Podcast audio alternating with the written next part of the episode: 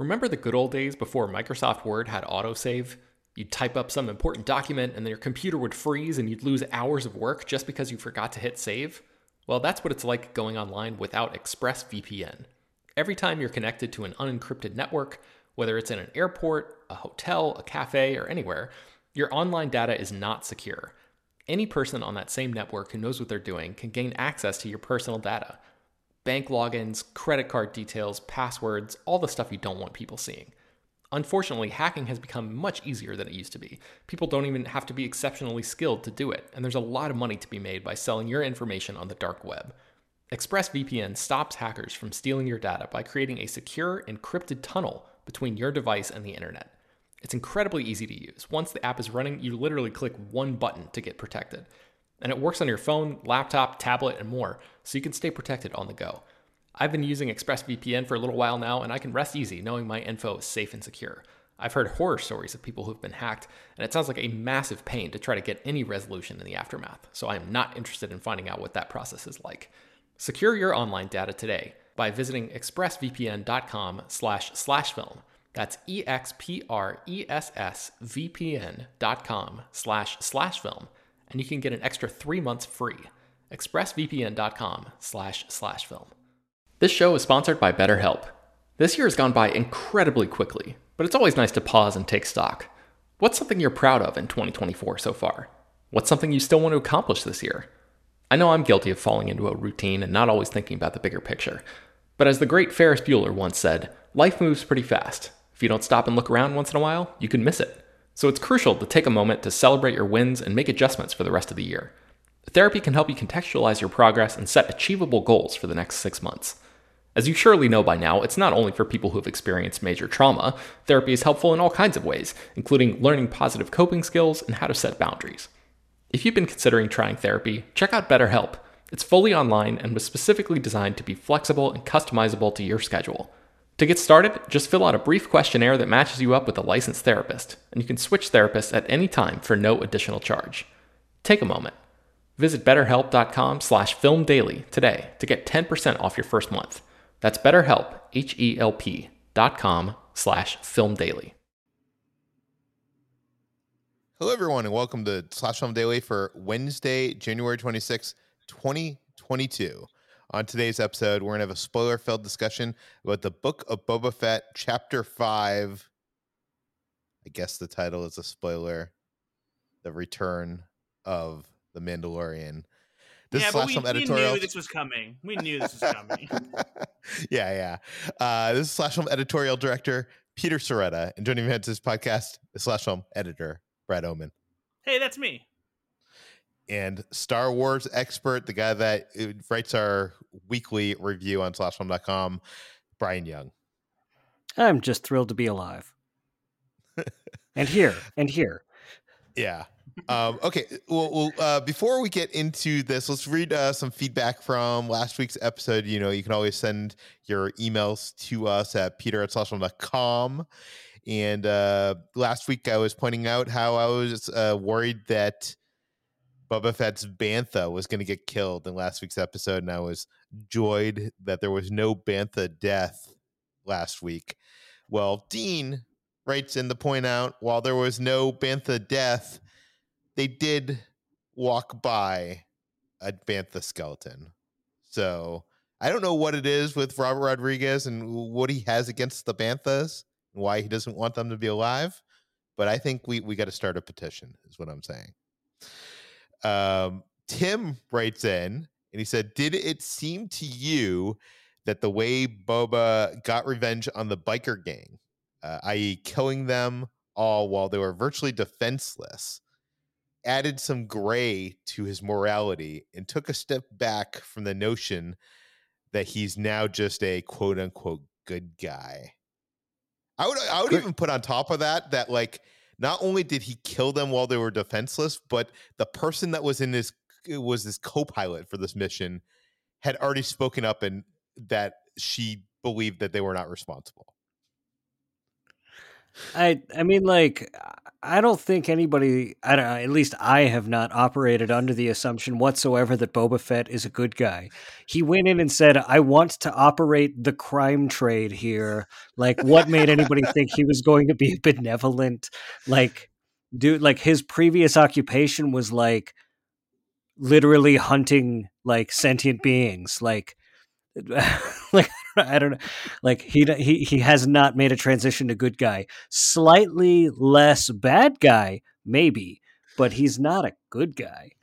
Plus, even if they're not responsible for the death of the death of the Tusken Raiders, he saw them doing some like heinous shit and like being just dicks to everybody. So like, you know, who cares?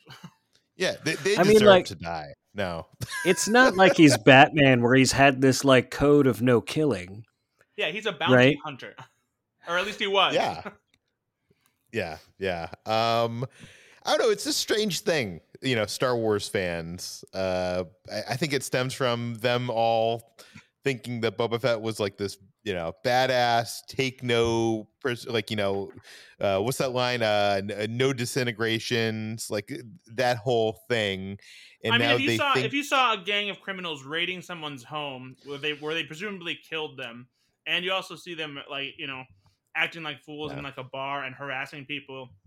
And you have the like ability to like dispatch with them. What wouldn't you think that that's probably your responsibility? Yeah. No I, I, I mean i'm not disagreeing there. I, I just think this is a maybe more of a comment on the fandom and how they've re- reacted to boba fett so far. You know right before we went on to record this podcast. Uh, Steel Wars, if if you know him on Twitter, he tweeted out, "It's odd that when fans see something they like, it just prompts them to talk about the things they didn't like as much." um, and I think that's a problem with uh, Star Wars fandom. So, anyways, um, yeah, I I don't think he's a good guy. I don't think any. Uh, do any of us think he's a good guy here? Yet, like I, I think he might be working his way maybe he he's in transition from like a, a really bad dude to like just kind of bad dude. I'm not sure if you're running a, a criminal underground organization if you can like ever really be a good guy.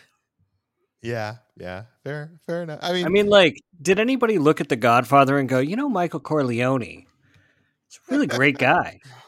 No, but you know what? Everybody watched, or not. I want to say everybody. I want to say like half the people that watched Breaking Bad thought that Walter White was the good guy in the thing, which is baffling to me. But anyway, I think that says more about our culture than it does Walter White. Yeah. No, no, I I 100% agree. Brian, that you were you were uh saying what I am trying to say. I think this is about the fans, not about yeah, the show. Absolutely. Um, okay, let's. Uh, we got one more email, and then we'll get into it. I know that this uh, episode has a lot, so we we got a lot to talk about. Uh, Tyler from Seattle writes in. Why did Boba think that his armor was in the Sarlacc pit when he knows that he climbed out of the pit wearing it? In fact, it helped him escape the pit in the first place, unless he thinks the armor came off his back, it uh, came off him and back into the pit while he's climbing out. I don't. I know that he doesn't know that the Jawas took it, but it makes no sense why he would think it's in the pit. So I've been thinking a lot about this. And my thinking I, is, I, is I that didn't, I, I didn't think this would bother you, Brian, or this would be something that you would think about. Um, so the thing is, is like, where is he logically going to go to start looking for his armor? The place, the last place he knew he had it, and he looks around the wreckage and maybe we skipped that part in the narrative and we did i mean like how fun would it be to spend 10 minutes a book of boba fett with him in a, a beskar you know metal detector pilfering through the sand? Um he's going to the last place he looks for clues. My problem with that scene isn't that he went back to look for his armor at the sarlacc or think that it was inside. The thing that i disliked about that scene is that it didn't actually resolve anything because he didn't find any clues to know that the Jawas might have taken it. So it was like w- they went there for a cool sequence, learned nothing, and left. Does um Brian, you know more about Sarlaccs than I do. Do the Sarlaccs move around in the sand or do they stay still? Um I think they say still. I mean, like the the pit of Carkoon is a an ancient thing that they've talked about on Tatooine forever, and that's where the mouth of the Sarlacc is. Um, so my guess is they they pick a spot and they stay there. Hmm. Because I was thinking maybe like maybe he thought he got out of his armor and then like it moved, you know, the Sarlacc moved a little bit and engulfed it. I don't know. I, I think we're thinking way too much about this. So, Brad, do you have any theories on why Boba went back to the Sarlacc pit? I mean, I think Brian's has the most uh, sound reason, reasoning. Um, but yeah, I mean, it's we talked about how this was kind of just a silly, unnecessary sequence anyway, and didn't really hold any water. So you know, it it is what it is. Okay, let's uh, jump into our brief thoughts on the Book of Boba Fett, Chapter Five. Uh, you know, I'm going to start things out, and I'll I'll be very brief because um, I know you guys probably have a lot to say. Uh, I this was totally not what I expected this episode to be, or I think what anybody expected this episode to be, in in a great way. But it also has me asking questions. Um, I was kind of expecting Mando to show up at like the end of the episode, but for us to get basically like a full length episode of The Mandalorian, and not just a an episode of The Mandalorian like filling in gaps or something like that, like this episode like is chock full of like developments and setups and payoffs that like I, I can't imagine you watching the Mandalorian season one, season two, and then jumping into season three without seeing this episode. I don't even understand how it'd be possible. But um uh in, in a way it felt like a comic book. Like uh when you read the Star Wars comic books, it felt like, you know, last week was was the uh the book of Boba Fett issue that teased Mando is coming, and then this was the Mando episode, and then next week's going to be the the Fett episode where uh, we get the we get we finally get the crossover between the two. Um, but uh, yeah, and I liked uh, Bryce uh, Bryce Dallas Howard. Uh, I, in season one, I was not real. I didn't really uh, wasn't really impressed with her. Season two, she kicked some serious ass. And here, this is a tour de force of Star Wars. Give her a movie already. Um, yeah, I really really enjoyed this episode. I'm not sure it's a, a Book of Boba Fett episode more than a Mandalorian episode, but uh, Brian, what did you think? I think this is a really shrewd move on Favreau's part, right? He's got a very limited series, and I don't get the impression, and I have no idea because they don't really release numbers, but that at least just based on the social media reaction and Facebook, you know, Facebook and Twitter and stuff, that fewer people are watching this than were watching The Mandalorian. And now you have five episodes in, a full blown episode of The Mandalorian where people are going like, "Holy Snokes, we've got some answers from what happened in season two, and we we have a hint of where season three is going." And and he wants to get Grogu armor, and everybody's going to be lining up that had been holding off on it to come back and watch this. Having said that about this episode, I think this is my favorite of the season so far, and I can't tell if it's because I'm a bigger fan of Din Djarin than I am of Boba Fett, or it's just this is a better constructed episode that actually has like well, I mean, it, this is the reason. It has a narrative mystery that forces me to engage with it as an audience member, to ask questions about what's happening next and why. Right? Like the entire opening sequence, I'm asking, like, what part of the timeline is this? Why is Din Djarin here? Oh, he has the dark saber. Okay, so the, he's gone back to bounty hunting. Oh no, he's looking for someone. Who is he looking for? You know, it, it engaged me on a really um, a high level where the rest of the episodes just haven't because it's been stuff that we knew and could have assumed.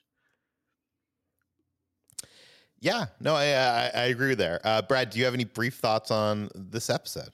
Yeah, I agree with Brian. This is my favorite episode of the series by far, and it's because it's an episode of The Mandalorian and not an episode of the Book of Boba Fett. And unlike Boba Fett, we have a character that we've come to uh, root for, that we come to understand, that we have emotional investment in and it's a character who, even though he he shared similarities to Boba Fett by being this ruthless bounty hunter, he's been broken down because having Grogu in his life and turning him into this adoptive father and softening him uh, and giving him something to fight for. Whereas with Boba Fett, we don't know what why he's doing what he's doing. It doesn't matter to us. We don't have any investment in him as a character because everything that we previously knew about him was so limited that we're not necessarily invested in him as a character. We're invested in him um, as iconography, as something that you know what the mystery about him was was so compelling. And so far, what we've been given about Boba Fett isn't anywhere near as interesting as anything fans liked about him before, or even the stories that existed in Star Wars Legends. They've taken him in a completely different direction. And when you bring in a character like Mandalorian and you have an episode like this, it, it unfortunately it feels like Lucasfilm has kind of shot themselves in the foot by being like, uh, "Oh, here's the thing that you really liked, and it's way better than the thing we're trying to show you." Um, it's that kind of mm-hmm. like it goes against that rule of like don't mention uh, a, a, better movie uh, in the movie that you're trying to make because you don't want to remind the audience that there's a better movie out there that they could be watching instead. I, I wonder if we're going to see the next two episodes, which are the final two episodes of the season, or if it's even a limited or if it's going to go on to another season, um, really involve Din Djarin across the board and have people really forgive the first four episodes for saying, okay, I needed that context for how great the last three episodes were. Well, and that, and actually, what it makes me wonder too is maybe that this series was always meant to be kind of like a one-off uh, and like an, a real true spin-off in the sense that it filled in this gap. It uh, brought boba fett back to like the um, the forefront of star wars also that he could become part of something bigger that involves the mandalorian. So maybe we got his past we we know where he's at now and maybe this will all tie into the mandalorian storyline and it'll continue going forward uh, together. Because when you think about it, the title, "The Book of Boba Fett," kind of feels like it's its own isolated thing, like this just quick little story that serves as a connection to push forth something bigger. So I, I wonder if this is like this episode is like kind of that gateway to like really bringing them together again and forging ahead, you know, and having them both with uh, have a storyline that is intertwined from here on out. I definitely think cool. it's going to be. Yeah, I definitely think it's going to be intertwined I, I almost wish they had, you know, this is so bold, but I almost wish that when the title came up, it didn't say the Book of Boba Fett, and it was like the Mandalorian chapter, whatever, and it was just like, whoa, we're getting an episode of the Mandalorian in the the you know Book of Boba Fett season. It, I mean, that's basically what it was. I mean, I was but, waiting uh, for them to use the Mandalorian theme when they brought up the, the chapter title, but they didn't do it. Yeah, yeah. Um, okay uh do, do any of do either of you have problems with this being an all mandalorian episode and by that i mean we have two episodes left this is like we're in the end game of this season and this storyline and it, it seems like and we can talk about this later but it seems like this is not like the end of this it seems like you know din has another more stuff to do that's going to take us further away from the Boba Fett storyline. Like, does the does this become distracting to this as a as a series, uh, like as a season or series? Well, personally, and this is just a theory, I'm not necessarily sure that the next episode is going to show us Mandalorian going to try and meet up with Grogu before he goes to meet up with Boba Fett. Part of me feels like that's a tease for season three, and that they might do some like back and forth cutting in the premiere of season three to show Mando maybe going to see Grogu, or mm. perhaps he will get interrupted on his way to see Grogu and like will continue along with the uh, the Boba Fett storyline rather than us focusing solely on what Mando is up to. Brian, what do you think? I, not not in that like it, will we see it or will we not see it, but what do you think of the, like this being a detour in this season? I, to me, this feels very natural. If you're looking at a book, right? Like they're they're framing this even with the title as a book. How often have you read a book and then all of a sudden you lose your main characters and they show you a side character and build that side character up over a chapter of their own and then bring them into the narrative? Yeah, I right? mean that, like, that happens often. Yeah, and and I think that's what this is. Um, that's something that they would do in Saturday matinee serials, right? They'd leave the hero and uh, they'd dangle the, the hero off a cliff in one episode, and then they would make you squirm and wait by going off and, and following the villain or some other character or whatever in the next episode.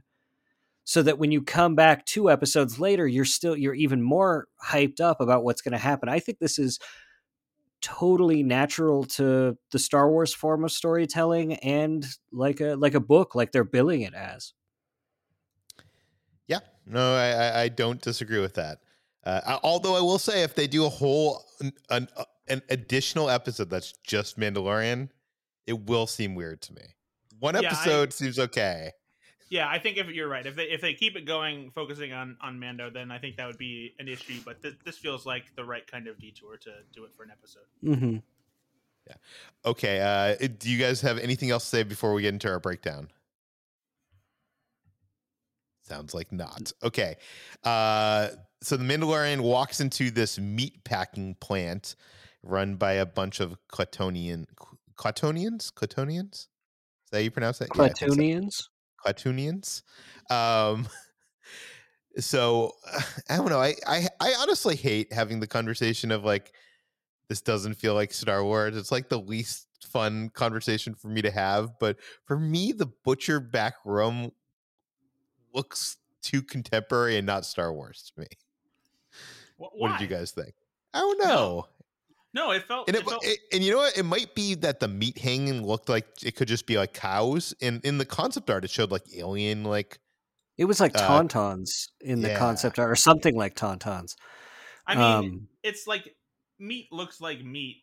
You know, if it's been skinned yeah. and that kind of thing. Like, it's kind of hard to tell the difference unless you can see like the actual anatomy as far as like where the bones were and stuff like that. So no, I thought it was it was perfectly fine, especially like remnant of like a criminal underworld setting. We've seen uh, plenty of criminal underworld stuff happening in like meat coolers and you know back rooms like that. Yeah, it felt very Scorsese to me, which again, like I think Star Wars to me does its best work when it's sort of reformulating the stuff the directors love and the, the film influences they love. And it felt like, mm-hmm. yeah, like you could have put the scene in Goodfellas and it would have been perfect, right? Especially the delivery of I can bring you in warm or I could bring you in cold this time. It felt like a punchline. Yeah, and especially the way like the the boss was talking to is like, no, that's not me. Yeah, doesn't even look like me. Yeah, and you're talking about uh Kaba Baiz, right? I think. Yeah. Uh, and he's uh, played by a guy that oh, he he also uh, the, the actor here played a Klatooinian boss in the in the last episode, but different act uh, different character. And uh, this is a, a uh, stunt performer who worked on the Avatar and the sequels coming up, and also the upcoming Obi Wan Kenobi show. So, um, I do want to bring up that Bryce Dallas Howard's first season episode of The Mandalorian uh, had Mandalorian going head to head with Klatooinian uh, raiders in that um on that planet. Uh, if you remember, on Sir, uh, Sir, Surgan, Sir. Yes, I think I think you're right. Yeah, I think you might be right. Uh, in, in, this episode, it's also directed by her, and there, he's again it starts off with them going head to head with them. So I don't know. I just Sorgan. thought the Sorgan, Sorgan. Yeah. So uh, a standoff lands. Uh, or th- th- there's like that whole standoff where he's like, "Oh, that's not me," whatever. Leads to this whole action sequence where where uh, all the goons are trying to take Mando out and he makes short work of them. But actually, not. I want to say short work because it, doesn't seem like he knows how to use that dark saber that well. And um, he even gets a flesh wound. And I actually kind of like this because I feel like everybody thinks that that once they get the lightsaber, it's the lightsaber that does all the work, and it, the lightsaber makes you badass. But uh, as you saw, Luke in uh, New Hope that's certainly not the case. You need to learn how to use it, and uh, I, I, like that he's not instantly awesome because he has a dark saber. I really liked that too. I mean, it was one of those things where in the old role playing games and stuff, it was like, yeah, if you're not a Jedi, you can't use a lightsaber. You're gonna cut your leg off, or you're gonna cut your arm off, and um, you know, people would always say, well, Han used it. And it's like Han used it for about four seconds and then got away with it, uh, you know, got away from it after he stuffed Luke into that Tauntaun. Um, wielding it in a fight is something else. And really seeing Din take that damage was funny because I think. I, I don't know. It's just funny to see Din sort of like, I'm going to come up with this badass weapon and really hurt myself badly with it um, but it also showed how deadly the weapon was and how he's not messing around. Brad, do you have any thoughts on this whole sequence? Yeah, I mean, it's uh I guess, you know, unless you're uh, a droid with four arms, it's probably pretty difficult to wield weapons like this.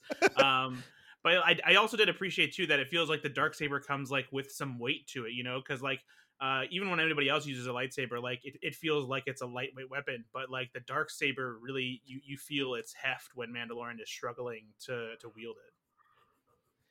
Yeah. Um okay, so he leaves with the head of the guy that he came there for, and he he offers that like the people outside uh some new republic credits, uh the workers, uh, so that they won't uh hurt him. And cut to the chapter five return of the mandalorian. Um i almost went at first uh, brian when i was making my notes for this podcast i was like no no obvious secret meaning here. But then i went back to it brian first of all it's a very star wars title here return of the yeah not jedi but mandalorian uh, but also i'm wondering could this be talking about not just Din, but the Mandalorian people? Well, I think with how much time we spend with the armorer and her explaining things uh, and and building that exposition and filling in holes and details, I think that that's absolutely what that means, and I think that's where this is heading. It's a fight to see who can reunite and bring back glory to Mandalore after the genocide that occurred there. By the way, I just love this episode so much. I, I, don't know. It was just I don't know why I loved it. Uh, is it because I like Din more than Boba Fett? I, am not sure if that's the case. I'm not sure if it's that I'm more invested in his story, and I mean I am more invested because we've gotten two seasons of it.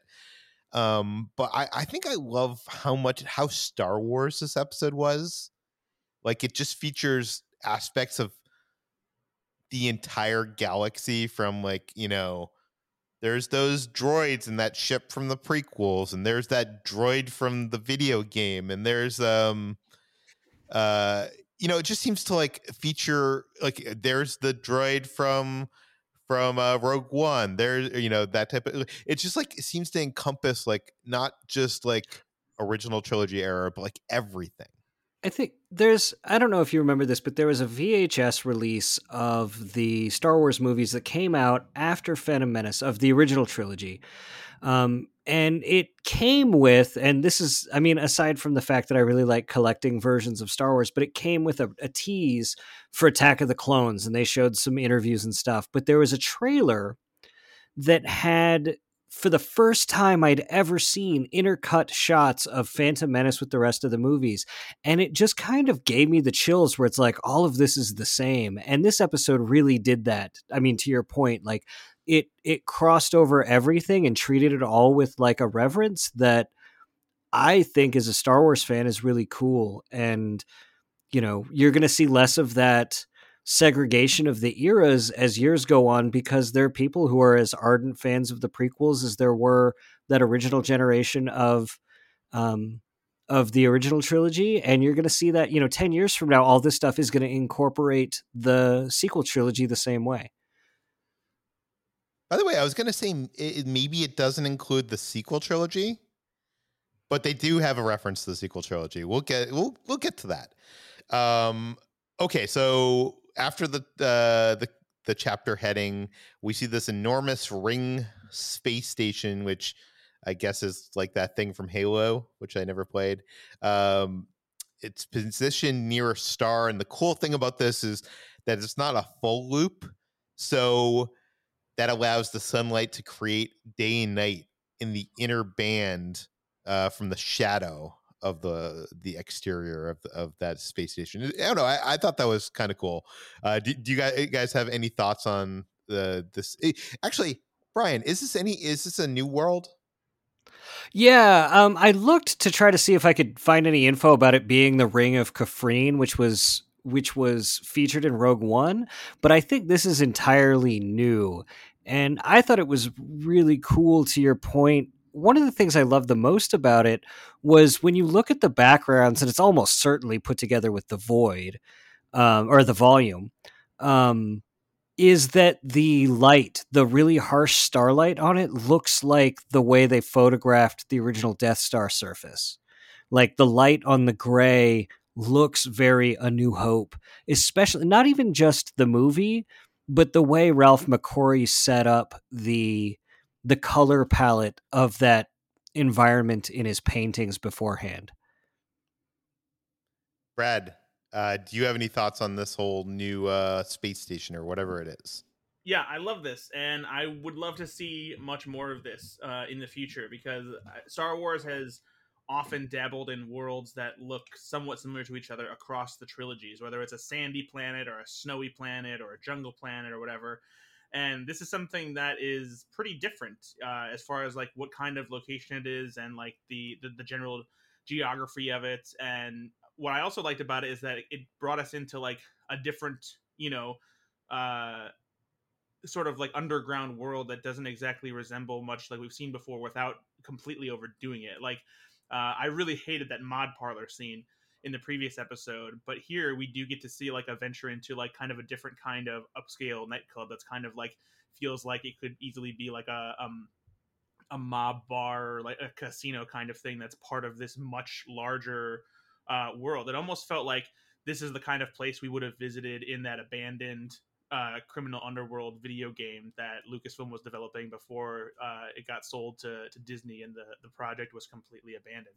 Um, so yeah, this I, I would love to see more stuff like this popping up in Star Wars in the future. Yeah, and it might also be that it's so striking because we've spent so much of this season on Tatooine, which I know has been a criticism.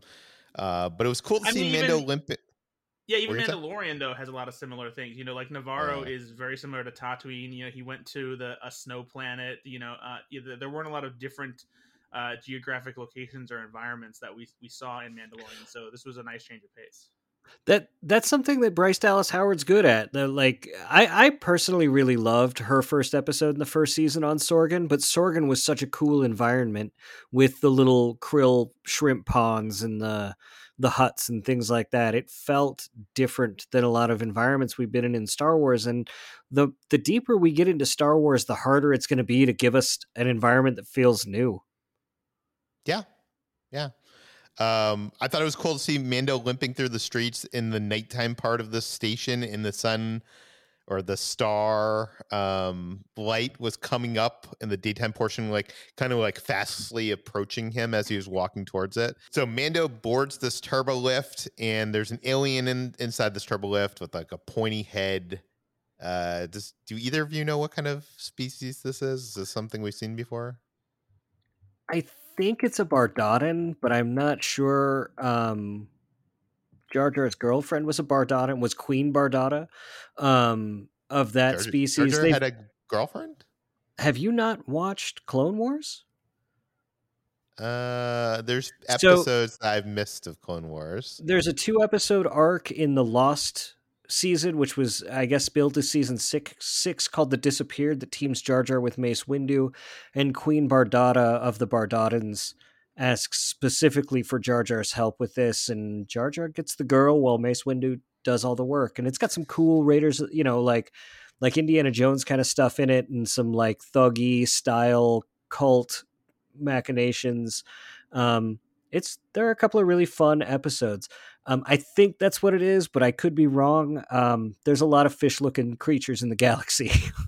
yeah. Um, okay, so he arrives at this private party where he tries to trade the head for some information. And I, it, I personally, I think the coolest thing about this whole sequence is that it's one single shot, and I'm guessing it's done on that stagecraft stage, and it, it's almost like uh, he, he gets into the turbo lift, and it looks like all dark and dingy. He gets into the turbo lift, and he goes up, and it's not that the elevator is going up the screen around him is showing imagery that is changing the floor and then when he gets out the the, the production has you know moved the party out to like where he had just walked in into that space and he, he, you know he walks into the other room and then it ends with him going down the elevator again and by the time he gets out of the the turbo lift you know all you know all the people that were at that party and stuff has been removed and the lighting has been dramatically changed because of stagecraft. I don't know i, I just it, it, it's kind of the brilliant use of stagecraft that i would have expected from a young robert rodriguez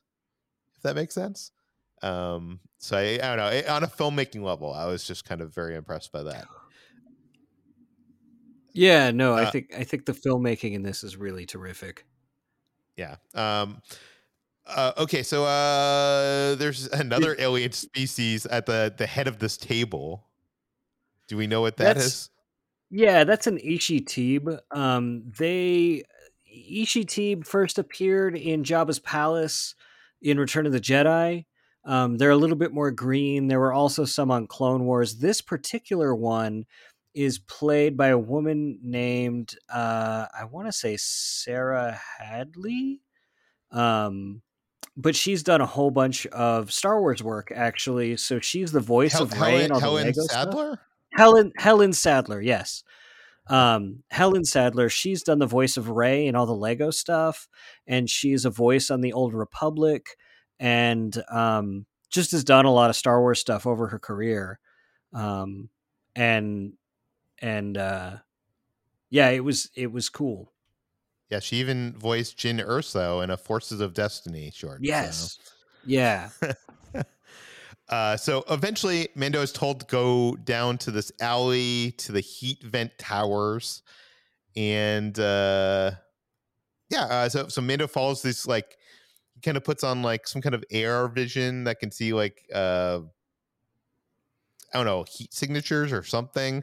And he sees these glyphs on the walls uh, that leads him to a catwalk to the dark side of the ring world where he finds the armorer, which I was actually kind of surprised to see her here.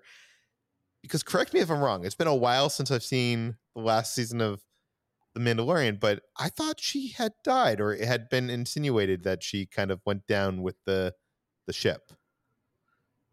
Um, Not like an actual chef, but like the yeah. No, I know. mean she was she was last seen taking like like covering his escape. And then when we go back, the place is like deserted and getting picked through, and there's dead stormtroopers and Mando helmets everywhere. But we didn't actually see her helmet. So I yeah. think we just filled in that blank ourselves. Fair enough. Okay. Um, so Paz Vizsla helps fix Mando's wound. And, uh, you know, I, I, found it strange. I'm sure this is just a a credit a contract thing, but Temuera Morrison actually gets the top credit on this episode. He doesn't even appear in the episode, but he's the the first name in in the credits. Yet the actor playing Paz gets no credit. How is that possible? Well, right? I mean, it's the a contract actual, thing. You know it. Yeah, I'm just saying, like he has well, actual but, speaking role. Like I, I think in past, uh, the, wasn't it Jon Favreau? Yeah, I was gonna say he has credits on the episode. He just didn't take one for this. Yeah, yeah. Okay, so uh, Paz confirms that the sacrifice of the Mandalorian means that there are only three of them left in this sect, and the armor asks to see the dark saber, and she gives the history of this ancient weapon. It was cool to get all this cool lore. Um, but I think the big thing here is that it's established that it must be one in combat. I mean, that's something we knew before, but like uh, establishing in this this live action universe uh, that it must be one in combat. If not, it'll be a curse for the Mandalorian nation. And um, she also mentions uh, Vizsla's ancestry and uh, the Mandalorian Jedi who first wielded the saber. Um, do you think any of this is more than just history? Do you think this is a setup for anything, or do you think it's was basically just a setup for Vizsla to try to take on him minutes no, later? I think I think this is absolutely a setup for stuff in the future. Like Bo Katan is a character who th- this explains the discrepancy that we all kind of talked about over the last season. That Sabine Wren just hands her the dark saber and she goes to rule Mandalore, but then the Empire just wipes them out. And you have this sect saying, well, that was because there was a curse on it, and if you don't win it in combat, you're gonna scatter the Mandalorians to the four winds. And Bo Katan probably thought that was a superstition because, according to these folks, she lost the way. And uh, seeing the Night of a Thousand Tears, uh, seeing a Night of a Thousand Tears in person and having her people completely lost and then losing it to Moff Gideon, um, yeah, like I think she could get a little superstitious about it at that point. I think this is heading straight for a conflict with Bo Katan. And that was one of the biggest questions I had coming out of this episode was what does the departure from that from Moff Gideon's ship look like between the Mandalorian and Bo Katan? Was there a fight there? Has something happened to her that we don't know? Why did she bide her time to leave and not try to take it? Or has she given up her ambitions for it? It raises a lot of really interesting questions, and that's why I was really excited to see this explanation in here. And in a way that didn't feel like an info dump, right? We know all this stuff about um, Tar Vizsla. We saw that in Rebels. We know all this stuff about Bo Katan um, ruling and losing Mandalore. We saw it in Rebels and heard about it in Mandalore, uh, Mandalorian season two.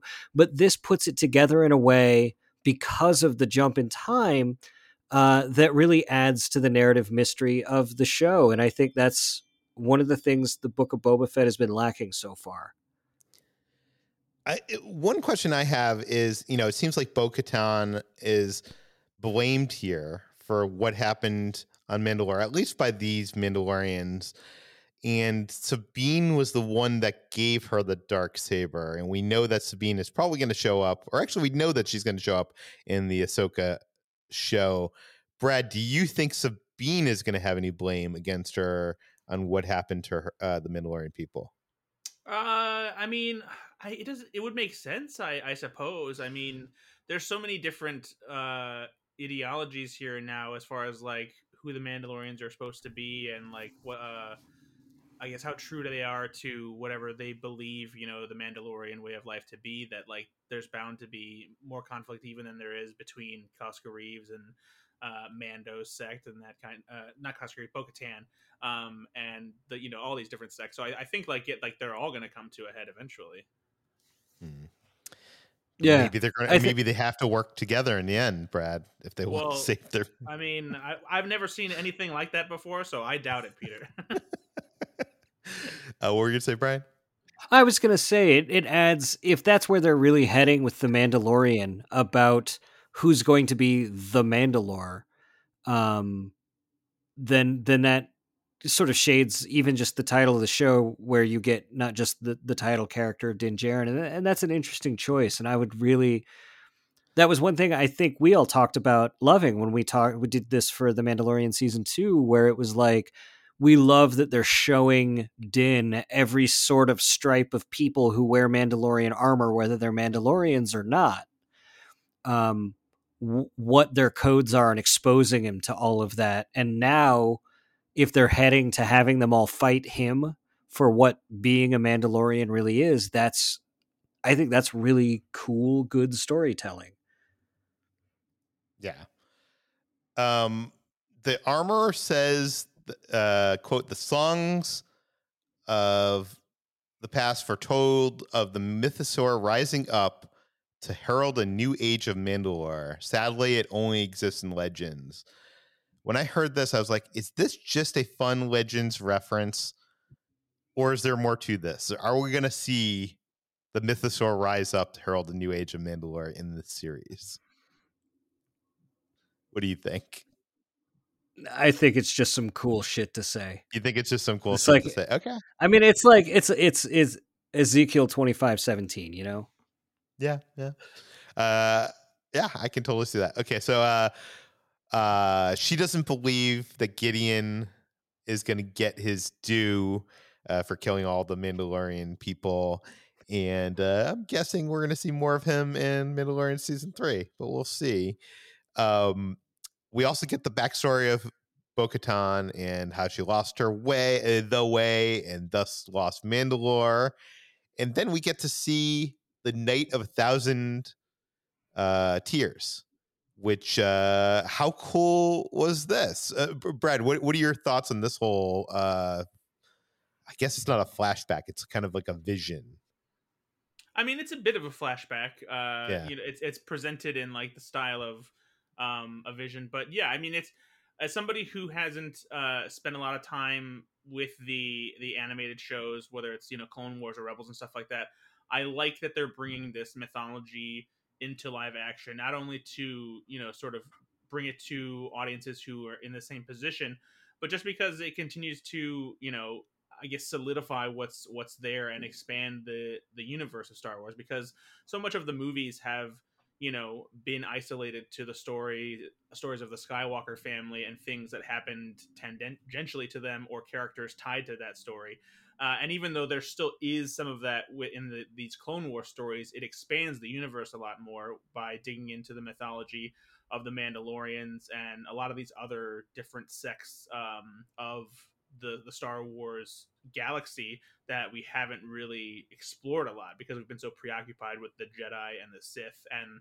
the rebels and the the empire or you know the the first order and the um the resistance and what have you. So i i like that they're starting to, to do stuff like this even even though it is still with some familiar characters it makes the universe feel bigger yeah and uh Brian, you were saying earlier before the filmmakers and storytellers of that do Star Wars kind of referencing the stories and films that, that they love. And sometimes that's very subtle and you're really really good at pointing that out. And other times it's very obvious and it's the stuff that I bring up like this is totally Terminator with K2 droids. Oh yeah. Yeah, no, absolutely. Absolutely. um that's and and that's I think very specifically why they use K2 droids um, but I, I also think there's a story idea there too, in that Moff Gideon is the one who's trying to do the Dark Trooper program with the robots. Uh, the Empire very traditionally uses stormtroopers, and Moff Gideon being the one responsible for Night of a Thousand Tears and then transitioning that into the Dark Trooper program is a really interesting story evolution that they tell with nothing more than the cool imagery. Yeah, for sure. Uh, okay, so we learn that those who walked the way escaped the curse, or at least in their belief. Uh, Mandalorian is convinced to melt the Beskar steel. Um, it's kind of presented as this thing of like, you know, this could hurt your people. We should, you know, melt it.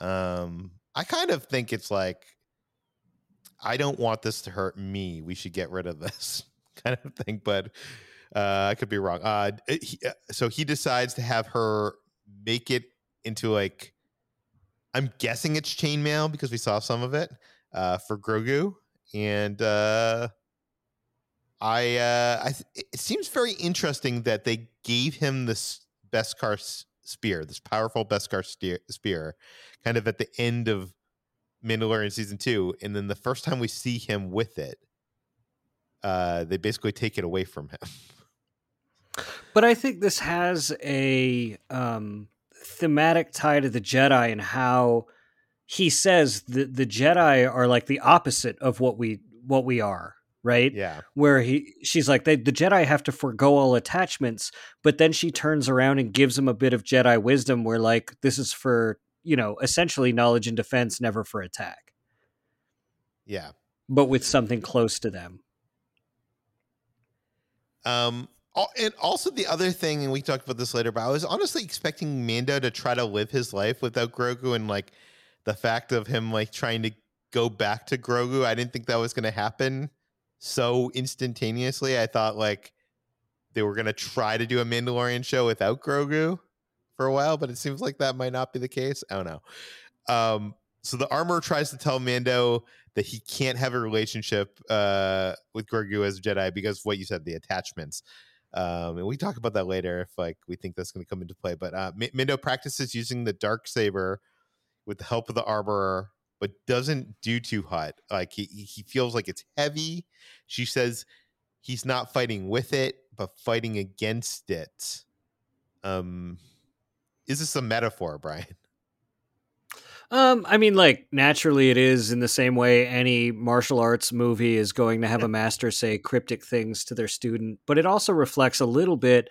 Um, Kanan teaching Sabine how to fight with it too. She was not like Mandalorians are not like disposed to fighting this way, right? They've they've evolved over the years to fight th- against the Jedi without the use of their weapons. Um, and and that's really what a Mandalorian has has done. And Sabine had very much the similar struggle. And if you watch Rebels, uh, in the episode where Kanan tries to teach her with it, which is one of the best episodes of the show, uh, that has a lot of best episodes. Um, it, it's very similar in that way. I, would want to point out too, the things she's calling out are actually numbers in the Mando'a language that had been sort of built for the legend Star Wars Legends universe. So she's just counting out one, two, three, four at him in in Mandalorian. Oh, okay. Uh, and by metaphor, I meant like I, I was suggesting that maybe maybe the dark saber represents something that he you know represents a, a, call to him to try to restore Mandalore. And maybe he just wants to go you know be Grogu's no, I, father. And like it, it's like he doesn't fully accept wanting to use that and and take I up that mantle. there's definitely that subtext there especially the moment in um the last episode uh, of I say the last episode because it was the last episode of The Mandalorian, his last episode, where Bo Katan's like, uh, I really wanted that saber, and he just kind of hands it to her, like, no, take it, it's yours, I don't care. And uh, she's like, no, I can't do that. Yeah. And uh, we now know why. Um, okay, so this leads to Paz Vizsla challenging Mano, Mando for to a duel for his uh, ancestral sword. Uh, so, uh, Brad, what did you think of this whole dueling sequence?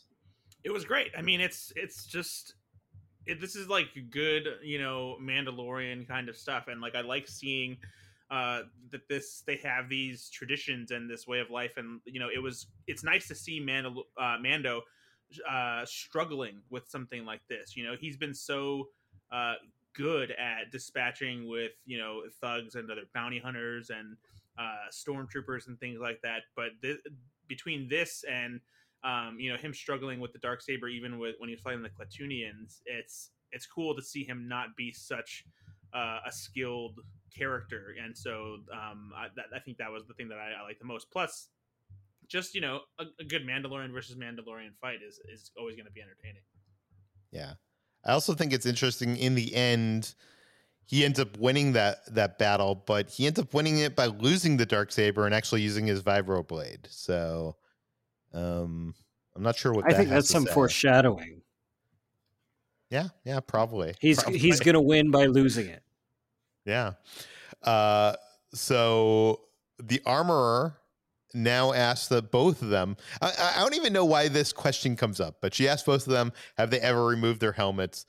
And uh, he admits that he has. We've seen it happen. It happened a couple times in Mandalorian season two. Actually, happened once in season she, one as well. She asked him in season one and two about it, or season one. In season one, she asked him about it before she sent him on his mission. Oh, she so says, "If you removed your helmet." It's just yeah. that's what she asks everybody. It's like, uh, you know, did you put your did you wipe your shoes off on the mat? Have you taken your helmet off? That kind of thing. well, he answers truthfully, and just because of that, he's no longer a Mandalorian in her eyes, in their eyes, and they're now a sect of two. So um, she says that uh, one can only be redeemed in the living waters beneath the mines of Mandalore, but they have been all destroyed uh, is there any redemption here for for Mando? I think he's going to end up on Mandalore trying to find him, and who knows? I, I I think that that's definitely the case, or he's going to have to grapple with the fact that um, what he thought was a Mandalorian needs to be personal to him and not dictated by someone else. Yeah. Uh, so while trying to board a starship to Tatooine, uh, he encounters a security Rex droid or RX droid, I should say. Uh, it says he must remove all his weapons, and there's this real comedy moment that's delightful where he has to like surrender all his weapons. Um, I love uh Danielle who writes for us. Um, she said in our Slack channel, I'm going to quote her here. She she also wrote a whole article about this, but um, she said uh, this episode of Boba is great at having relatable real world things alongside the Star Wars wackiness. Elevators awkward, flying commercially miserable, but occasionally the kid in front of you is at least cute. So um, I just love that uh, her bit on that. I want to I want to ask you too, um, being a fellow you know st- Disney nerd yeah. as well. Did it sound during the announcements? Um, during the announcements, as he's getting on the Galactic Starliner, if it sounds like the same voice that they have announcing Star Tours, or at least you two used oh, to. I haven't noticed. I didn't notice, to be honest with you. What I was trying to figure out is who's the voice of the RX droid. But I, I was I trying to figure it was definitely not Paul Reubens. Yeah, I, I was going to guess that it might be Bryce Dallas Howard, but I I see no evidence of that, so I don't know. I, am going to have to go back and listen to that, uh, Brian. I, I did not really notice, to be honest with you. Um, so the kid in front of him waves uh waves at him, making him think of Grogu. Uh, they he has like that um that chainmail that has been wrapped up for him in that in that bundle kind of looks like Grogu's head. They're kind of laying on thick here a little bit. Um, by the way, he doesn't land on Tatooine until nearly 30 minutes into this episode. So. I paused it at that point. I was like, how much of this episode is left just to check the time code? Me too. Um, do, do you think this is the same ship that the Pikes, uh, because they arrived in Tatooine? Do you think it was that same voyage, or do you think it was like a different? Um... I think if it was the same voyage, they would have actually showed us him getting off with the Pikes. Yeah, yeah, yeah. Good point. Um, okay, so Mando gets back his weapons from the RX security droid. Nothing seems to be missing, and uh, we see a Womp Rat snatch a BD droid I um is this the first time we've seen a Womp Rat in live action, Brian? I I went through the Wikipedia article and I think we've seen them in an animated show. I think we saw them in Droids.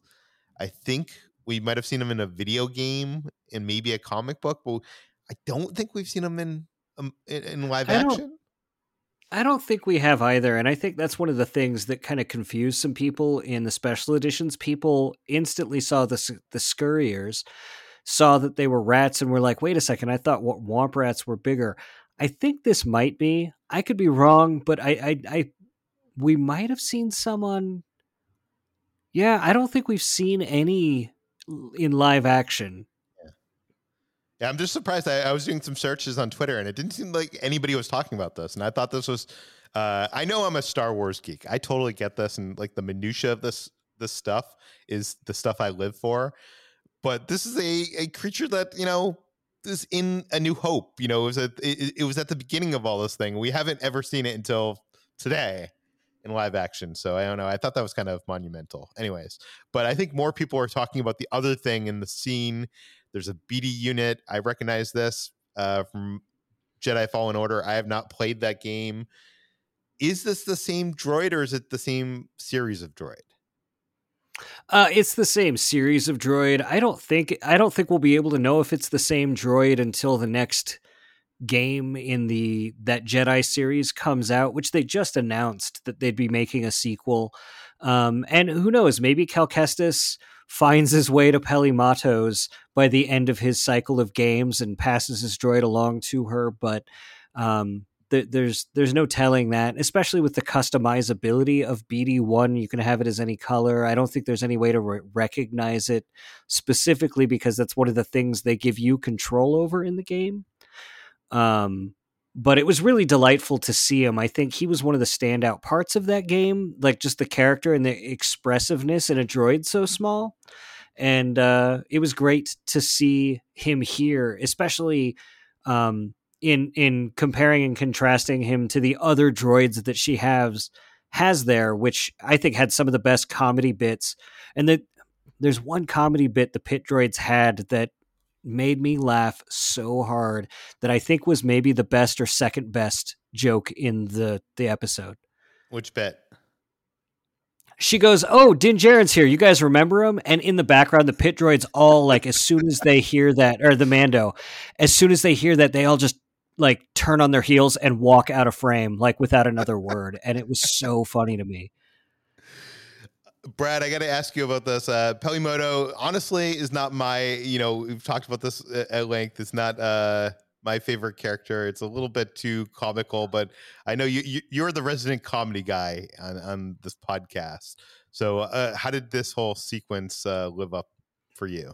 Yeah, I mean, I I like having a character like this in the Star Wars universe. It's like not every character is going to be like uh heroic or a, a mysterious anti-hero or a villain. There's like these weird people in between, and Amy Sedaris does a good job of playing a character like this without being over the top or like she's trying to like land jokes left and right. So it's a it's a nice character to have. She's kind of this this kooky mechanic who knows how to how to get things, provides some comedic relief, and it, it, it, works for me. It's it's definitely way better than the Looney Tunes cartoon we got in the previous episode of Book of Boba Fett. By the way, there were, there was a couple people that wrote back and it was like, Brad is being way too harsh on that droid. I, I, even said uh, I even said myself the droid was cool. It was the sequence that sucked. okay, um, so it makes sense that Mando is back on Tatooine because he's there to get his replacement for the Razor Crest, and she has the bones of a Naboo N1 starfighter, which was handmade by the Royal Guard uh, we've seen this in the Phantom Menace. Uh, did we see this in the other prequel movies, or was it just Phantom Menace? We saw sort of iterations on the design where uh, Padme's ship in Attack of the Clones looked like very much a mix of her her J type Royal Cruiser and one of these ships in Attack of the Clones that gets blown up. Um, and again, you know, they iterate on that design again in Revenge of the Sith, but we never see the N1 starfighter except there. It's made other appearances. Um, I know it played a really important role during Operation Cinder.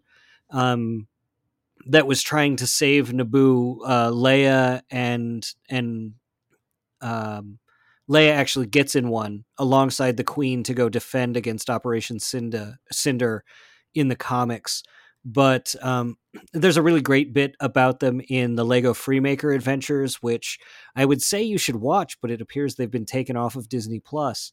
Um, but uh, but well, I think what might have happened, just speculation on my part, is that they're going to be going up on another service somewhere for a while. Yeah. Um, but uh, there's a really great bit about them in there. But but yeah, this is the first time we've really seen them in live action since then. Aside from Star Tours, I think my favorite bit in the new Star Tours is with the Royal N1 Naboo Starfighter. Yeah, you land and it like punctures the window. It's like the only yeah. gag that actually comes out at you. Like the 3D is yeah. more in that ride is like more going into the distance, but it's actually one of the the coolest um, or one of the only like in your face 3D gags. Um, my first thought here is well, well number one, like uh, looks cool. Uh, second thought is, is this the one that uh, we saw from the Phantom Menace? And I would say probably not. It doesn't look like it matches up. Um, and number three was this is a much smaller ship than the Razor Crest. So if the Mandalorian still wants to be a bounty hunter and he wants to you know, capture bounties and carbon freeze them. He doesn't have the room here. Like this does not seem like a, a practical ship for a bounty hunter. My thought about that, because I, I thought about that pretty specifically, was that this would be the ship he'd use to get from from place to place because it has hyperspace for now or hyperspace capabilities for yeah. now but um, when he eventually gets a bigger ship, it's going to be able to fit in the cargo hold, and it's going to be like one of those RVs you see driving by with somebody's Jeep tied to the back of it. Yeah. Okay. So Peli Motto is making some custom modifications to the ship, uh, which will make it faster faster than a Fathier. Fathier. uh, which is the those uh, space horse creatures from the Last Jedi. And I'm gonna I'm gonna say this. Uh, this is the kind of Star Wars reference I hate, guys. Uh, not because it's it's a reference to a reference, but uh, just to reference it. But like, why would anybody say that? That's like me handing Brad. That's like me handing you a car and being like, Brad, this car is faster than my horse. I mean, I well, we do that with faster than a cars. It's like Well, I mean, we, we there- do that with cars with 160 horsepower. Yes, but it's, it's it's faster than 160 cores. Like I don't know, it doesn't sound like Yeah. eh, I mean, we- anything that's that impressive. Well, I mean, we do we do have sayings like that, but I in, in this case, I I somewhat agree with you because it seems like some of these references are forced as a way to like create similar phrases in the Star Wars universe, and they don't always work very well. And so th- in this in this instance, I do feel like this one was kind of contrived rather than Yeah. feeling like an authentic saying in the Star Wars universe. Um, but more importantly, here, uh, this ship was built pre-Empire, so that means it's off the grid and can jump into hyperspace with no docking ring though, through the modifications. That was like one of the problems with the ships is they needed those docking ring things. Uh, Mando helps renovate the ship, and they. Uh, it turns out that she's been getting parts for uh, salvaged from Jawas. And she even admits to dating a Jawa a while back. We have an article on slashfilm.com that uh, is is all about that. If you if you want to know more about how this confirms that Javas uh, Jawas have intercourse, not just with each other, but possibly humans, and how is that a thing? We have an article on Slash Film all about that. Uh, for me, the the more interesting thing here is we've never known what a Jawa looks like underneath that robe, the, the robes, and she she mentions that they're very furry. For some reason, I didn't picture Yeah. them be furry. So That Uh, that that leads to the second my what I think might be the best joke is when she says something offhand and the Jawa says something back to her and she very quickly goes, "No, I'm working on myself," uh, and then says something else where it's just like, "Wait, the Jawa just asked her out again and she brushed him off with I'm working on myself." But it goes by so fast that it feels like that classic Star Wars like 1930s, 1940s really quick banter that I really, really loved, and it just made me giggle like an idiot. yeah, I like that. Uh, th- and that's followed up with a a montage. We got a montage. Um, Brad, any anything cool in the montage you want to point out? Um, not not particularly. No. Brad, Brad doesn't remember the montage. Uh, remember we, the we do have a scurrier. There's a scurrier inside the ship, so that's what many people thought were the Womp Rats. Um, uh, they removed the yellow paint. Uh, I'm trying to think what else happened in the montage. Uh, BV helps out with some holograms, and um, They got one of the pieces from uh, the garbage masher to put inside of it. Wait, what? Oh, that's what that. Yeah, that's right. I thought that looked familiar, and I, I couldn't place it, and then I never followed up on it. Yeah, the that long metal shaft that they were trying to out, Oh. That's what they try to wedge in between the the garbage compactor walls. Is that the thing that they the Jawas stole from the Pike ship? Yup. Oh, crazy. Okay, I didn't um did did not realize that. I I do recognize it now now that I'm looking at it. Um so uh sh- she mentions uh these critters could find a scrud in a krill pond.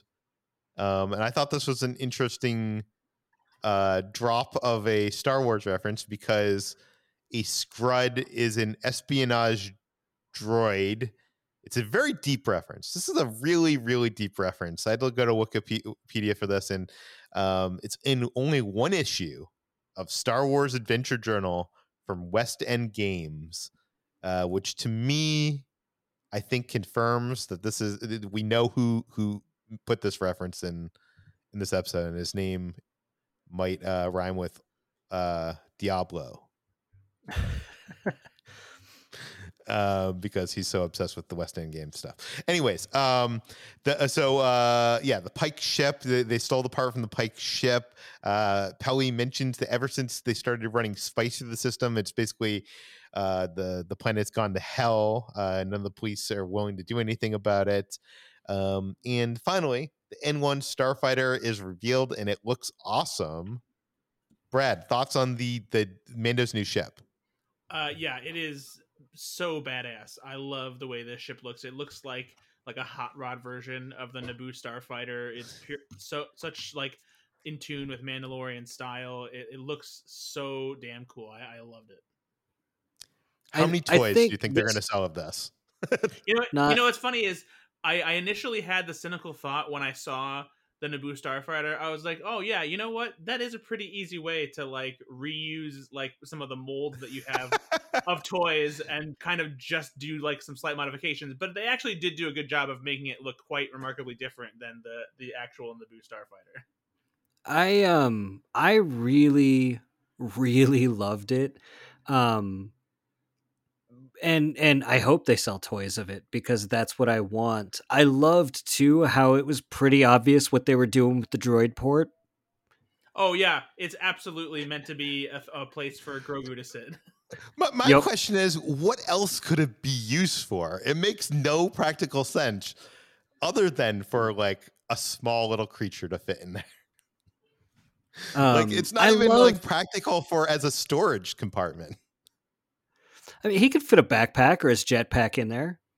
Yeah, but why have the bubble then? Why not just have a like, you know? Well, the thing I was I was thinking about that is because maybe the aerodynamics require the dome of the uh, astromech there.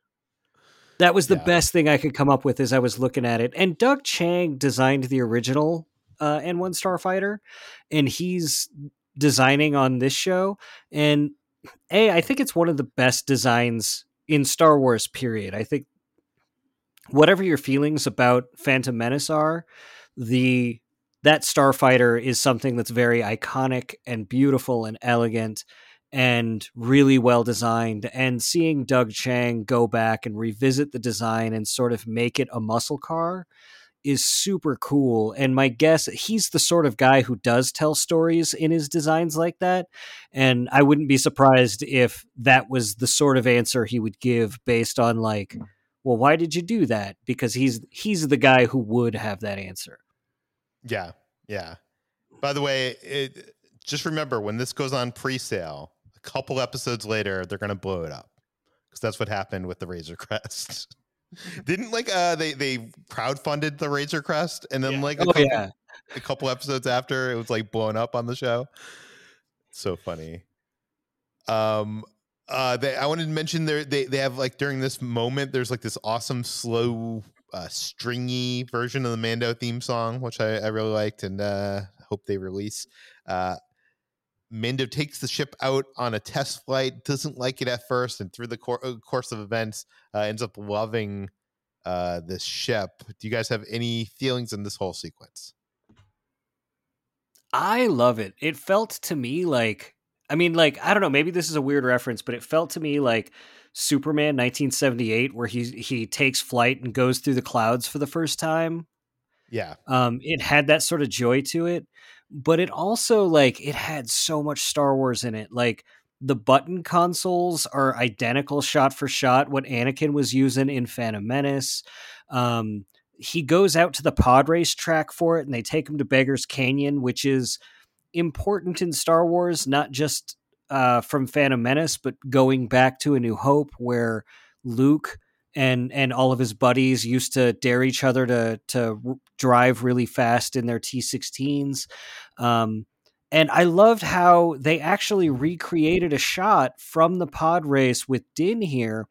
There's uh, a move around the turn to the service ramp where Sebulba has edged Anakin off of the pod race and he runs up the ramp and then comes down and actually gets ahead of Sebulba the first time.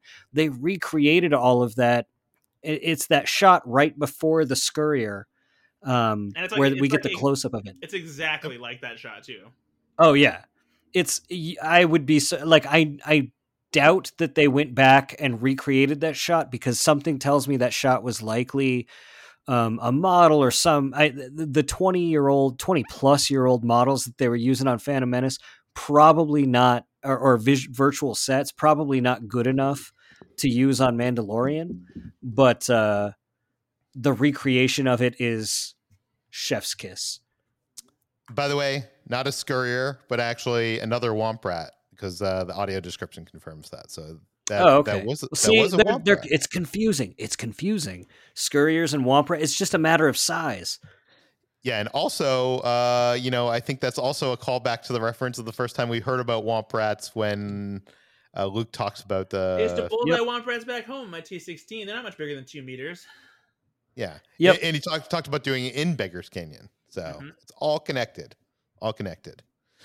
Um, but uh, yeah, I uh, he he also flies by the window of that kid that waved to him, and uh, that kid lives on that starship.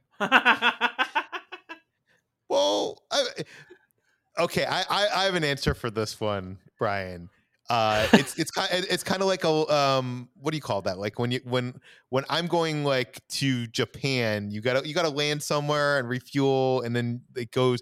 You know what I mean? Like a, usually there's not like a uh a, a what do you call that? A direct Like a layover. yeah, it's a yeah. layover. Layover. Well, yeah, plus- that's the word I'm. I got, well, plus we also don't know how long they were building that ship. Like there seemed like there was a pretty decent passage of time, and so like maybe he, him and his mom like have like a daily commute back and forth to the city where he goes to school and she goes to work or something. Yeah, no, I I was kidding. It was just really great that it was that Rodian kid. These are the first Rodians, it seems, that have survived an episode of The Mandalorian. Yeah, and also uh, we should mention. I know Brad likes to mention the concept art at the end of the episodes. They It was a showed human concept kid. art. Yeah, it was a human kid with an X-wing toy and an X-wing helmet. So um, yeah, so I mean that makes sense to make an, an alien kid. So. Uh, but Mando gets stopped by two Republic X-wings, which I think is great because if you're flying that close to uh, like a ship like that, you, you, you should get pulled over, right?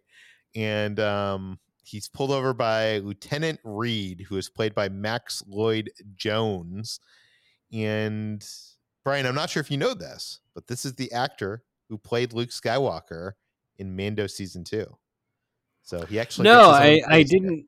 I didn't put that aside. It's it's uh, regrettable that they don't give us more time to review these because there's so much more that I would put into my my recaps, and they're already almost two thousand words apiece. But this scene so much reminds me of American Graffiti and John Milner talking to the cops and being super polite with them. Yeah, totally. Um, and uh, obviously, uh, uh, Paul Son, uh, what's his name? Paul Son Gong Lee, I think. Yeah, Uh, Captain Carson something. I don't have it in my notes, but uh, Carson Teva. Teva, yeah. He recognizes Mando's voice from the previous encounter, causing Mando to jump away. Uh, he lands, and Peli Motto asks, How was it? And I think my favorite deep dive reference of this entire episode, he answered wizard, which is a callback to that that famous vocabulary word used in Phantom Menace that um Star Wars show was like all like obsessed with for for some time. Uh what did you guys think of wizard? I have been using wizard in my vocabulary since Phantom Menace came out, so it's very natural to me. And I'm not I'm not actually kidding. I think that's it's so wizard. Brad, what do, what do you think? I- i- Is, it a word you don't expect Mando to be using? It Like, it, it seems like it's something for the youths. Do you know what I mean? Yeah, it does. It does feel like it's slang for the for the kids, and uh, yeah, I'm I'm not quite so enthralled with it as Brian is, but Brian loves the prequels more than most, so I'll I'll let him have it. Well, but think about this though generationally, like when when did cool become part of the slang parlance that everybody could use? Wizard has been in use for 50, 60, 70 years at this point. This is this is the the old man's parlance at this point. Yeah, but at the same time, like it also doesn't feel like the kind of slang that someone like Mando would be using. Like since you use cool as like your, you know, the, the to make this point, like when's the last time you heard like uh, a mobster or, or, or an assassin use the word cool so casually like that. I mean, I don't hang out with mobsters or assassins, And so you know like, what I mean. Like, like, like they, don't, they don't put it in movies and TV and stuff like that. Like you don't you don't have mobsters and hitmen going, oh, that's cool, or yeah, he's cool. Okay, so well, they have their almost- own sort of slang, but yeah. almost 46 and a half minutes into this episode before we see a single character from this actual series show up and Fennec Shand shows up and offers Mando work as Boba's muscle. Uh, he turns down the credits, offers to do it for free, but before he can, he has to visit a little friend, and we think that friend's name is Grogu. We can talk about that in speculation just a second. Uh, I yeah, I was trying to think what if there's anything else. No, okay, let's talk about that right now. Let's jump into speculation. Uh, Brad, you seem to think we're not going to see that next week. Yeah, I mean, it feels like too much too much of a departure, like we talked about earlier, of like them following Mando more than paying attention to Boba Fett. I feel like this episode had to be an aside. It's a nice setup for season three of Mandalorian because it fills in some gaps and like has forward motion for Mando, so that when we meet him, we know how he got a ship, we know what he's been up to, we know that this this amount of time that he'll spend with with Boba Fett. Um, and I think that if, if anything, like I said before, maybe he plans to go see Grogu right now, but gets thrown off because they're attacked or something becomes more urgent and he doesn't get to do it, and that'll carry over into Mandalorian season three. Or they could also do a similar thing that they did with Book of Boba Fett and just like join Mando in a modern day thing and have like a flashback to to what happened as he continues down his own present day path. I, I think either way it's possible, but I think more likely is the idea of him intending to go see Grogu and then not being able to follow through on that just yet. Brian, what is your prediction? What what definitively are we going to see next week? Are we going to see Grogu? Are we not going to see Din at all? Is it going to be another episode completely a complete Mando episode? I wonder if they're going to skip his visit to Grogu. And they're just going to go straight to them defending things or whatever. Or something bigger is going to happen. Next week is, I believe, our Filoni episode, right? Yeah, I think it is. A- And so, if there's going to be a bigger crossover happening, what could stop Mando from going to see Grogu and going to help Boba Fett first than some other outside force uh, pressing down on it? What if Bo Katan comes after him? Uh, you know, who is a, a Filoni character? Uh, things like that. I think Filoni's really trained me to expect the unexpected, but also with him, the unexpected happens to be from the same quiver of characters every time. that that that is hundred percent true. I don't really know what to expect from the next episode. I really feel like they the next two episodes need to be Boba Fett centric, and they can't be flashbacks. I feel like it needs to move the story forward, and I feel like seeing him go and find Luke and go Grogu. Uh, I feel like as much as I want to see that, uh, as a, you know, I'm a big fan of this character. I'm I want to see Grogu. Everybody wants to see Grogu, and I think people are going to be pissed off when they don't get Grogu next episode. I think I have to agree with you, Brad. I, I don't think we're going to see Grogu next episode. And because if anything, it's just, and I, I don't know if we have an, uh, there's an, either an article that's forthcoming or an article that's going has gone up.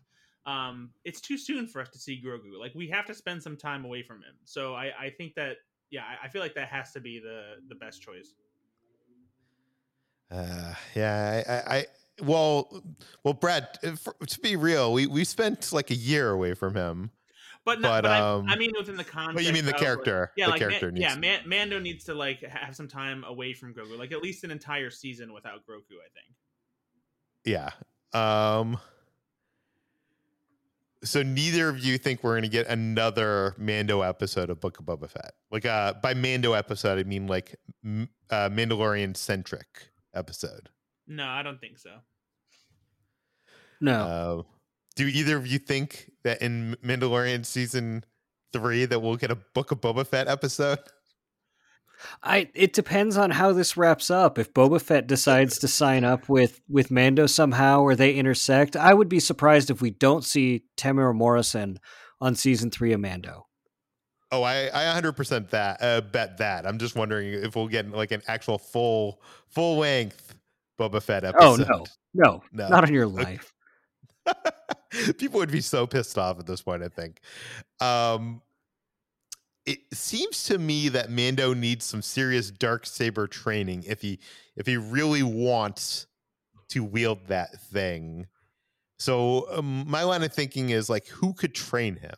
Do do either of you have any speculation on who might train Mando in the dark saber? Luke Skywalker. Oh boy. I mean, like, who else wields it? There are two characters oh, out there that we know of yeah, Ahsoka or Luke are the only two characters out there with a lightsaber. And well, no, Din... Cal, Cal Kestis is still alive, right? Maybe I don't know. Maybe I don't. I I, never um, played the game, so I don't know anything. Um, but um, but there's two characters that we know have lightsabers, and one of them we know he's going after right now. true, true. Uh, but I, I don't know. Maybe they don't want that prolonged exposure to to a, a digital Mark Hamill. Yeah, I, I feel like people are going to be disappointed with this because I don't think there's a lot of fans out there that really want more of Luke now that he's appeared, and I feel like no. you just can't do it. There's yeah. no way to do it. Even if it were the best looking digital model of young Luke Skywalker ever, I don't want that to be a thing. Yeah. Uh, okay, even though it's probably not going to happen in the next episode, I have to ask you guys when Din finally goes and meets Grogu. What are the chances that Grogu actually wants to go back with him? And leave depends on how cool that armor is. yeah, I mean, I that's why that's another reason why I feel like more time has to pass too, because like that would definitely be an interesting conflict for Grogu to have to deal with in within himself is whether he wants to continue, you know, training and follow his own path as uh, a, a, Jedi, you know, after learning from Luke, or if he wants to be back with with Mandalorian, who kind of became his adoptive father, you know. So I think that that's why we. But that could that could give you that though. That could give you that. Like he could go there, and Grogu would be like, "No, I want to stay here."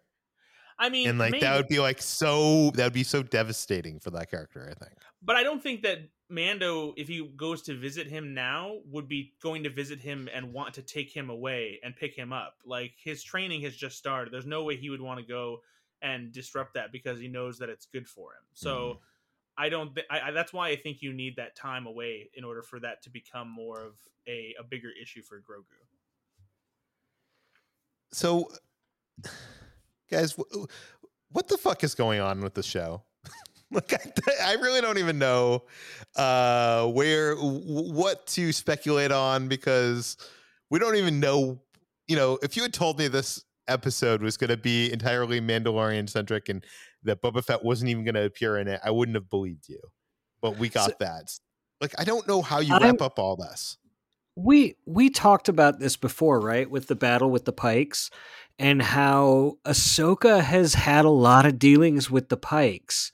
And if Ahsoka's hunting down Thrawn, maybe she thinks the Pikes know where he is, and maybe that leads her to Tatooine. And so maybe the confrontation with the Pikes the confrontation over the Mandalorian uh, dark saber with Din, and the confrontation with between Boba Fett and the Pikes brings a whole bunch of these characters and all these spin-off shows back together, all in one place.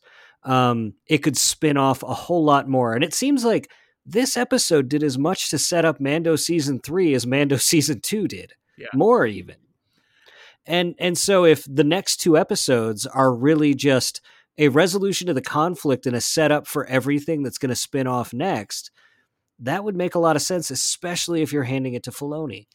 Yeah, I think with the way that the Boba Fett series has carried out so far, that this is going to be basically something of just a footnote that gave them a uh, provided fans with the explanation that Lucasfilm undoubtedly knew that they would need as to how Boba Fett came back and to like help redefine the character before becoming a bigger part of what man the Mandalorian is doing and creating this like interconnected universe of TV shows featuring all these Star Wars characters. I feel like this just has to be like a stepping stone to getting to that next part and bringing them together and doing a much bigger story beyond just following Boba Fett's own adventure.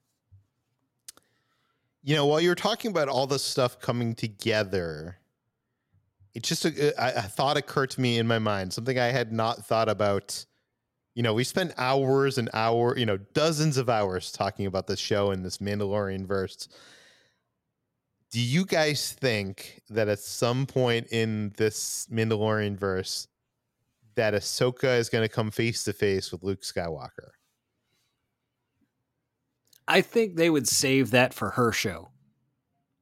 Yeah, I'm not saying in this show, but like, do you think that's actually going to happen? Like, that seems like it would be an interesting. That seems like it would be a Filoni thing to do. But what? What? Just like with with her long relationship with um Anakin, and for her, her. Well, does she does she even know about Luke? Do we know that? I'm not even sure we know that because we've only well, seen her in the clone Wars and then in Rebels. This, but by this time, she would have been able to commune with Obi Wan, and we know she made contact with Yoda during Rebels when he was on Dagobah.